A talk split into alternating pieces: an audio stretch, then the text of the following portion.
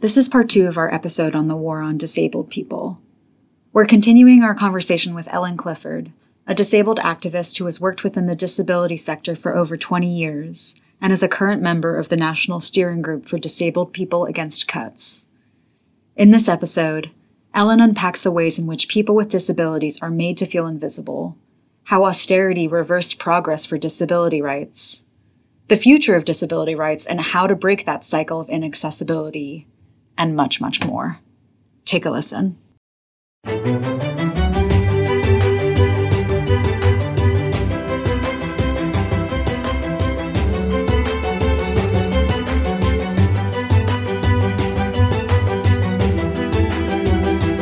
all these examples, be it just austerity cuts or forcing this false choice, as you said, of reopening the economy whilst trying to silo disable people as if like as if that's actually possible. All these different things I feel like is the government and just like just systematically this feeling of being made to be invisible or just people from positions of power just trying to erase disabled people.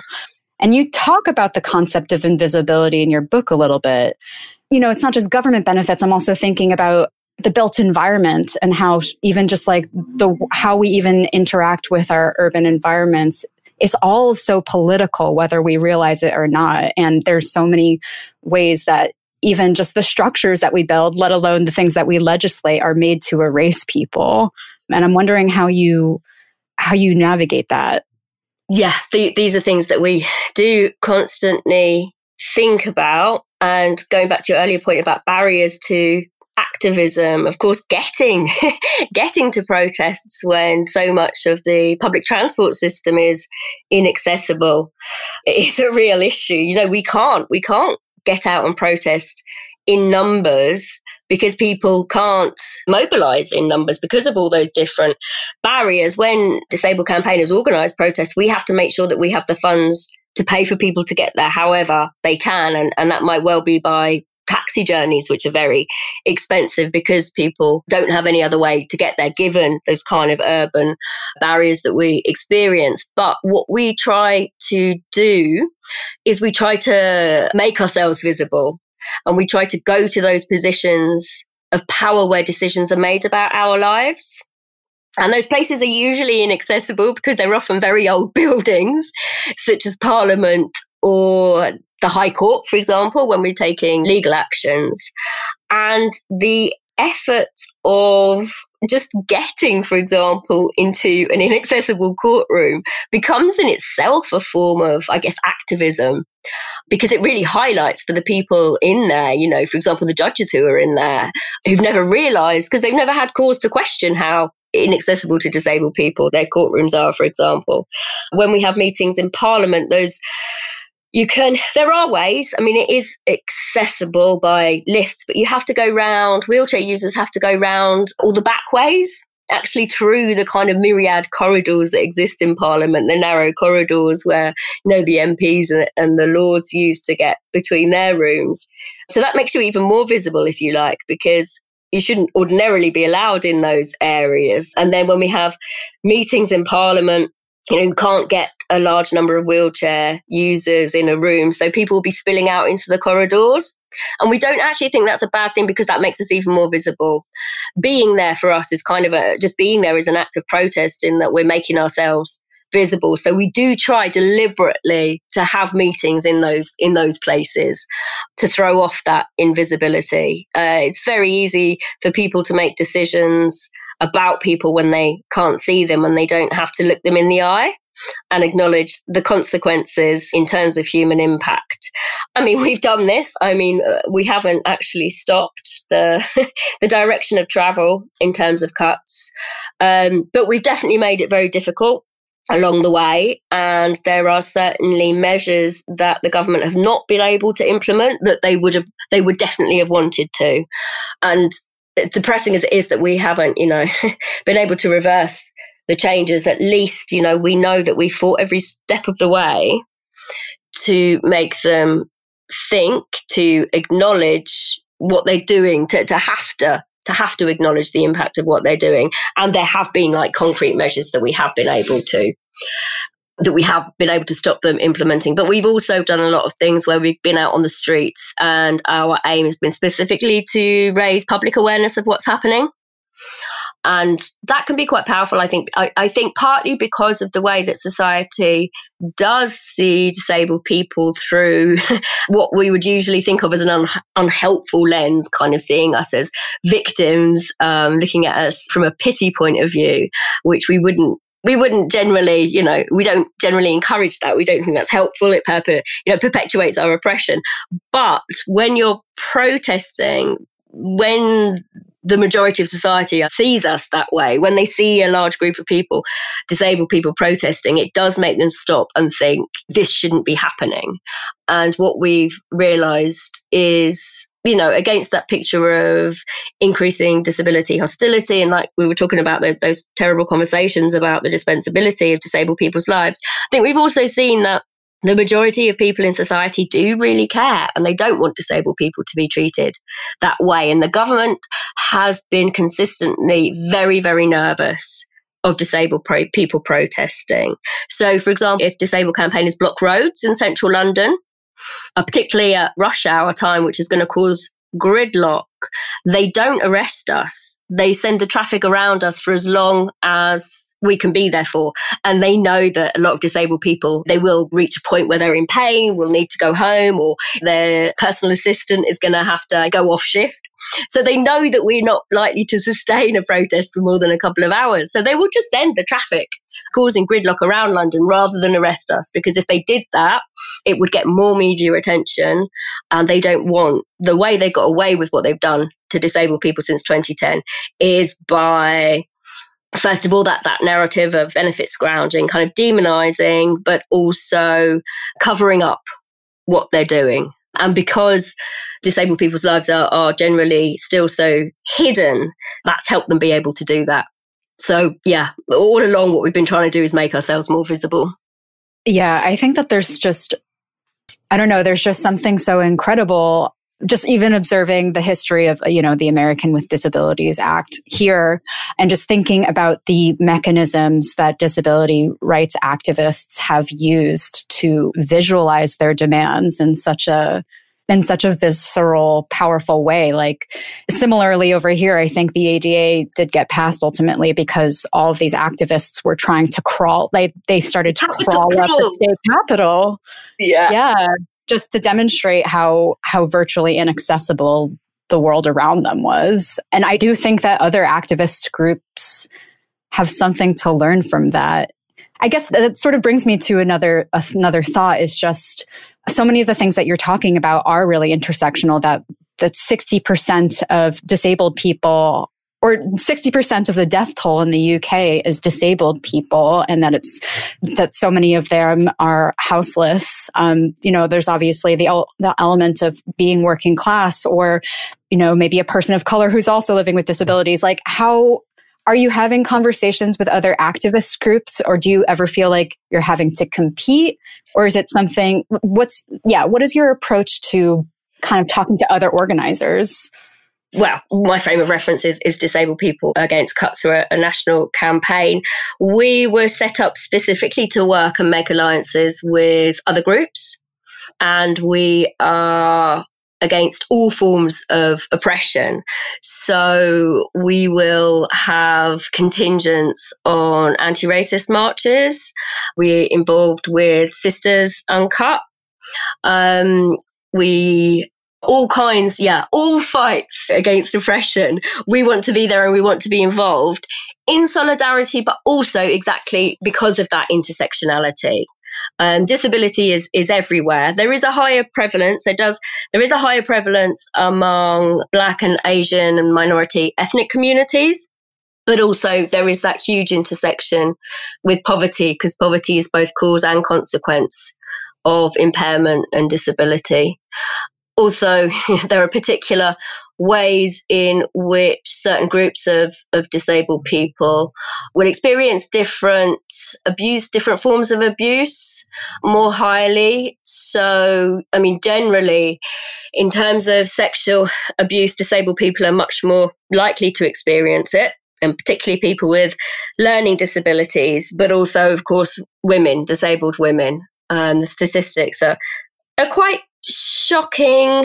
I think they're upsetting to disabled people, but I think the general public actually is quite shocked because of the way that disabled people are seen as sexless. Of course, sexual abuse is not about sex, it's about power. But a lot of the things that happen to disabled people, non disabled people, don't really believe when they first hear it. So we're always trying to expose like the worst the worst injustices and that does involve working with other groups. But that, as I say, that's what we were specifically set up to do. We have an analysis within disabled people against cuts that sees capitalism as our as our common enemy, and we're fighting for a society that's free from all forms of oppression.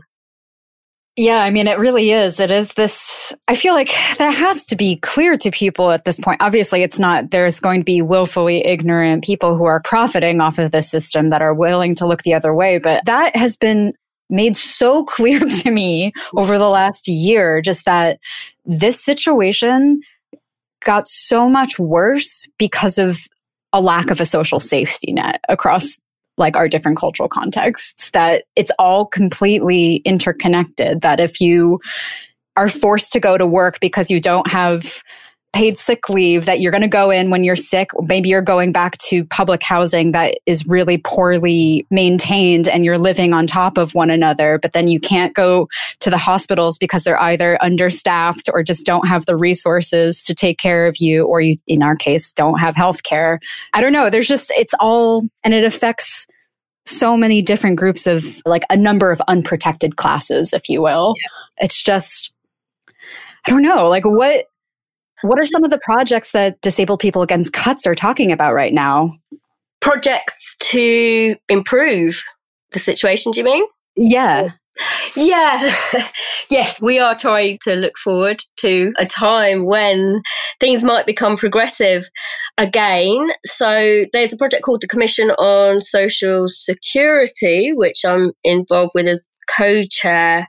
We are, it, it's led by benefit claimants, people with lived experience of the social security system, but working with universities and academics and researchers and anyone interested really in improving the system to develop proposals for an alternative system. What we've been coming up with is is very similar to, to other think tanks in terms of having a guaranteed minimum income that will afford everybody an adequate standard of living. And that would reduce poverty. And by reducing poverty, all kinds of other beneficial outcomes for people. In terms of social care, which is a, a huge issue, obviously, for, for disabled people, being able to access the same opportunities as other people in life, we're looking at what we're calling a national independent living support service, which would have disabled people involved throughout in, in terms of designing it and advising on it. And for that, what we want is for it to be funded from general taxation and to be free at the point of need. A lot of people in the UK actually don't realise you have to pay for social care over here because they think it works like the NHS which is free at the point of need. But actually disabled people were left out of the uh, wealth, the original welfare settlement that, that happened after, you know, after the Second World War over here. And so social care and the provision of it has always been dependent upon resources, whereas the NHS and the health system is dependent on the level of need. Um, so what we want is for social care to be set up on the same footing. We don't want people to have to pay for social care. So there are hundreds of thousands of people in social care debt at the moment, having, you know, owe their councils money and fees that they're charged to receive social care are taken from the, you know, small amount of benefits that, that they get, which is leading to more poverty. So that's something we want that system to address. We want social care to be taken out of the hands of, of, local authorities and we want government department to oversee it because we think that through that level of nationalisation it gives greater accountability and transparency and also stops the postcode lottery that we've got here whereby people in one local authority area receive a very different form of support to someone in another area. We want it to, to be more standardized so people know what to expect and it's then easier to challenge if you're not getting what you need. But we want it to be delivered locally using local knowledge and using organizations run and controlled by disabled people in, in local areas um, to support people to get the individual packages of, of, social care that they need. So those are the major areas that, that we're looking at. But for everyone working on developing alternative policies at the moment, I think that the reality is that we're not going to get them until there's a change of government. And that's particularly depressing. Um, therefore, that the Conservatives are still polling higher than, than Labour at the moment. I just don't get it. Mm-hmm. And just, but I feel like also Tony Blair doesn't even count. You guys have been under a Tory government for 30 years, it seems. I don't know if that's even really a an exaggeration. I don't know. I, well, the, a lot of the welfare reform changes and cuts were actually developed under New Labour. During the 2000s, disabled people thought we were working quite closely with the new Labour government. There was this amazing strategic report that came out of the Prime Minister's Cabinet Office called Improving Lives, and it promised full disability equality by 2025. Um, but actually, meanwhile, they were working with insurance companies from the US on changing the approach to welfare completely.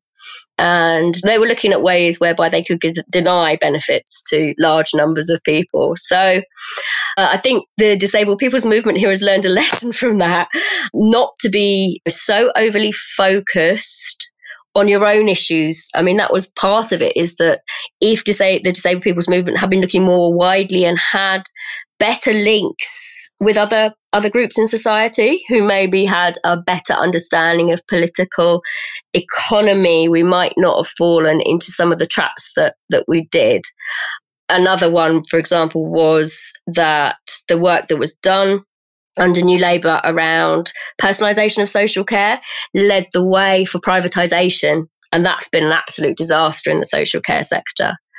So, yeah, I don't think it's an exaggeration um, when you say 30 years of conservative rule. Um, it is depressing because disabled people think again and again the people who are doing this to us are being voted in. I think a lot of, well, the people who have voted them in have often not been aware really of what was happening. They have believed what they've heard through the mainstream media and government rhetoric. But then we had the situation created by Brexit. So there were large numbers of people, particularly in the north of England, that voted in favour of that because of how bad their living conditions had got. That they mistakenly thought that that would improve them.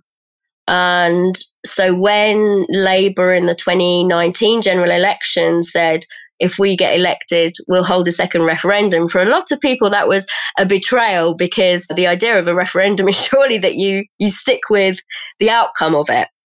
So people felt that they were being dismissed and they what caused them to want to vote in favor was was the fact that they were being dismissed if you like by a system that was making their lives harder and harder and harder so un- unfortunately the way that that played out in the 2019 general election was that the conservatives a particular conservative leader boris johnson who changed his mind several times, but then decided he was in favour of leave. You know, he championed that if people don't have access to good information, I think, good political and economic information, then uh, people are when they're they're in desperate times and they will look to vote in a way that they think is going to improve their lives. And unfortunately there are people who run for positions of power who are quite happy to tell untruths in order to get there. The the other problem that, that we found in in 2015 DPAC we spent that entire election campaign trying to stop disabled people from voting for the racist party UKIP. because they promised disabled people that they would help them if they were elected.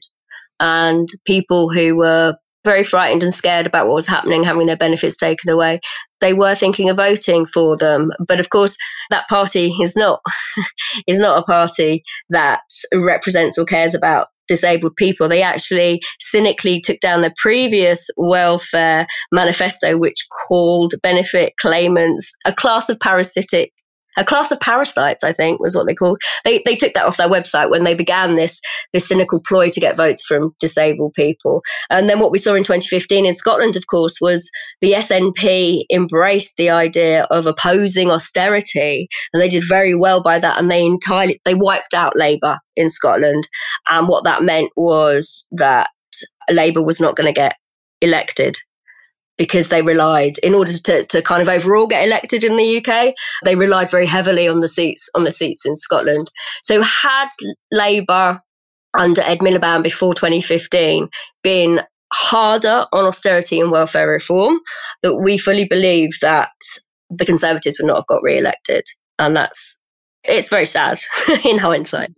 Yeah, I mean, it's also classic. I feel like conservatives are across the board just really excellent at messaging and telling a certain story. And as you said, people were desperate because of decades of austerity, not because of immigrants. But obviously, that's yeah. the story that was being told repeatedly in places like Wales, even though ironically, Wales like relied quite heavily, I think, on the European Union's support and more yeah. than it, the rest of the UK did. But alternatively, it's not like Labour really offered a real alternative to that. They just kind of stood in against something without kind of providing a real alternative to people's suffering or at least answering to the fact, yeah, well, having any sort of vision about it. Yeah. Well, they often tailed the conservative messaging because they thought that that was what was popular before Corbyn anyway. So I remember there was a oh this awful mug that came out as part of the Labour general election campaign in 2015. You know, I'm voting Labour because I support immigration controls, I think it was. They swiftly took that off the market, but I mean, how awful. They just, they refused to be tough. Sorry, they, they thought that if they weren't seen to be tough on welfare reform, they wouldn't get elected. Whereas we actually had a completely opposite analysis to them that they needed to be. And if they weren't, they weren't going to get elected. And that's, you know, exactly what happened and why people in, in Scotland voted in their swathes for a party that was saying that, that they were anti austerity and anti welfare reform. I could go on and on about the problems of establishment politics because, yeah, there's obviously huge parallels between our systems and the Democrats and the Labor Party and, and whatnot. But I'm wondering, in light of this, like this ethos, the things that we've been talking about, just the state consistently failing to take care of its people and actively actually creating genocide because of its austerity measures. And I'm wondering, like, out of all of this, for me, be it austerity cuts or police vi- unchecked police violence or whatever, whatever example you want to use, the state doesn't keep us safe. It's we keep us safe, right? And I'm I'm wondering what you feel the future is if you are operating in this world where you might have to deal with a Tory government for the next decade or so what does the future of disability rights look like to you if you can't actually always rely on the state to to meet your demands? That might be a hard question. No i mean it, it's it is an, an interesting one because uh, it was one i was just thinking about last night actually in that a couple of my close friends in other parts of the country have lost so much social care support and it really is limiting their lives and it, it does lead you to, to wonder if there are different options communes cooperatives. I, I think people have, have thought about but the the problem for anything any most changes require some form of funding or money to set up something new and that's people don't have any of that anymore. Well, some people have a lot of it, some people have far too much of it, but the people who need it don't have access to it. We did a paper kind of looking into cooperatives, which were much more popular in the Scandinavian countries, but when they was setting up organizations for their independent living movement. And I think we really missed a trick over here by not doing the same. We opted instead for disabled people's organisations, which are completely reliant on local authority funding and increasingly became run on business models. And they've just been completely wiped out, really, through austerity, through not being able to bid for contracts as the money available for those contracts became, you know, smaller and smaller. The large larger organizations working to economies of scale and not having the extra expense of employing disabled people kind of swept up all those contracts. So what that's meant is that individual disabled people who use social care are completely atomized in the community without proper support to manage their individual budgets, employ their personal assistants. It is a very bad situation. But I think, like I say, to set up any new structures really does require at least some form of funding, which, which really isn't there. It also requires capacity, which again really isn't there in that you know, we've lost, we've lost a lot of leading activists and there's a lot of burnout and uh, we've been forced to fight on so many different fronts all at the same time i think that going forwards we just have to do more of the same, but on a greater scale, particularly in terms of working with allies and kind of uniting the different groups so that we can share resources and support each other. But there is, I think, the heartening thing is that there is definitely a huge appetite for change. And I think the pandemic has harnessed that even more. During the early months of the pandemic, there were millions more people trying to claim social security benefits. And they switched off. Interestingly, the Department for Work and Pensions was able to suddenly switch off quite a few of the fundamental mechanisms within the social security system that we'd been campaigning against for, you know, 10 years, such as conditionality and sanctions, whereby if you're not seen to, you know, do like, for example, a 35 hour a week job search in return for your very low benefit payment, then you would be sanctioned and have your benefits taken away. All of those were functions were switched off. As they become switched on again, I think it's going to be interesting to see how people react to that. And I think there's the potential that that will kick in a much wider awareness of the kind of things we need people to be aware of, such as there is not no social security safety net. The things that people have assumed exist don't and haven't for a long time. I think that people are very tired and sick of establishment politicians. We of course the danger is that that leads people to go in a direction whereby there's more scapegoating more populism.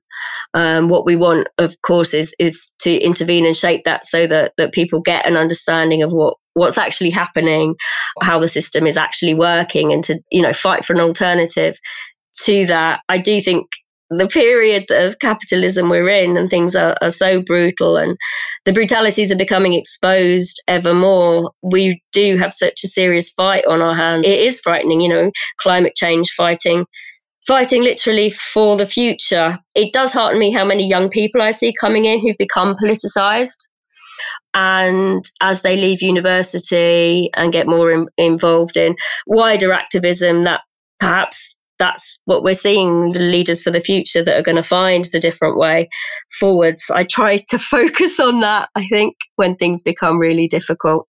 I always think to myself, if you're my age, how could you not be radicalized by this moment? I mean, just everything that has happened in our lifetimes, if you were born in the early 90s, has just been I think, a confirmation of the failures of late capitalism, of just all of the, you just see it with your eyes, be it obviously climate extinction, the Iraq war, the recession that happened in 2008, Trump or Boris Johnson, just like all these things have happened in our lifetime. And how could you look at all of that and not be, yeah, feel the same, but I grew up in a different era. So I grew up under Thatcher, but like uh, my, so student years were under Blair.